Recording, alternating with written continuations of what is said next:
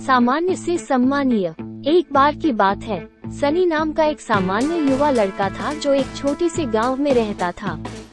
सनी एक दयालु लड़का था जो हमेशा दूसरों का ख्याल रखने के लिए जाना जाता था।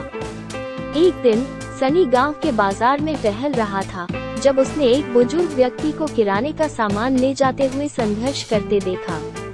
जैसे ही उस आदमी का बैग गिरा, सनी उसकी ओर मदद के लिए दौड़ा। सहायता के लिए उसने बैग उठाए और उस आदमी को घर तक पहुँचा दिया। बुज़ुर्ग व्यक्ति सनी का बहुत आभारी हुआ और सनी को उसकी मदद के लिए धन्यवाद भी दिया। सनी ने उत्तर दिया, आपकी मदद करना मेरे लिए खुशी की बात थी, सर। आप सभी बुज़ुर्ग सम्मान और मदद के पात्र हैं। अगले दिन सनी ने पार्क में एक छोटी लड़की को रोते हुए देखा। वो उसके पास गया और उससे पूछा कि क्या हो गया, वो रो क्यों रही है?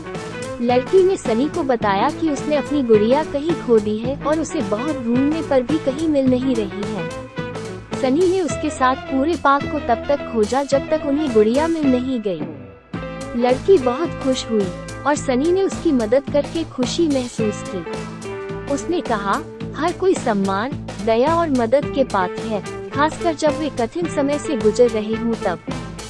सनी की दयालुता और दूसरों के प्रति लिहाज ने उसे गाँव में लोकप्रिय बना दिया था। अब लोग उसके व्यवहार के लिए उसका सम्मान और प्रशंसा किया करते थे। धीरे धीरे सनी जब बड़ा हुआ तो भी वो सभी को सम्मान और मदद देता रहा, इसीलिए वो सभी चाहता बना हुआ था। इसी कारण सभी लोगों ने उसको गाँव के प्रधान के रूप में देखना चाहा। लेकिन सनी ने सभी को इस सम्मान के लिए धन्यवाद दिया और कहा कि वो बिना किसी पद के ज़्यादा अच्छे से भलाई के काम कर सकता है। कहानी का नैतिक उपदेश ये है कि, एक सामान्य सा व्यक्ति भी समाज में बहुत अधिक सम्मान अपने कामों के द्वारा पा सकता है। इसीलिए दूसरों के प्रति दया और प्यार दिखाना सम्मान पाने का एक अनिवार्य हिस्सा है। जब हम दूसरों के साथ सम्मान से पेश आते हैं तो हम उन्हें दिखाते हैं कि हम उनकी भावनाओं और भलाई को कितना महत्व देते हैं।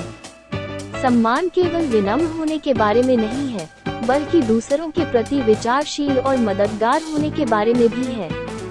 सनी के कार्य हमें दिखाते हैं कि सम्मान और मदद करने से हमारे जीवन में भी खुशी और सकारात्मकता आ जाती है।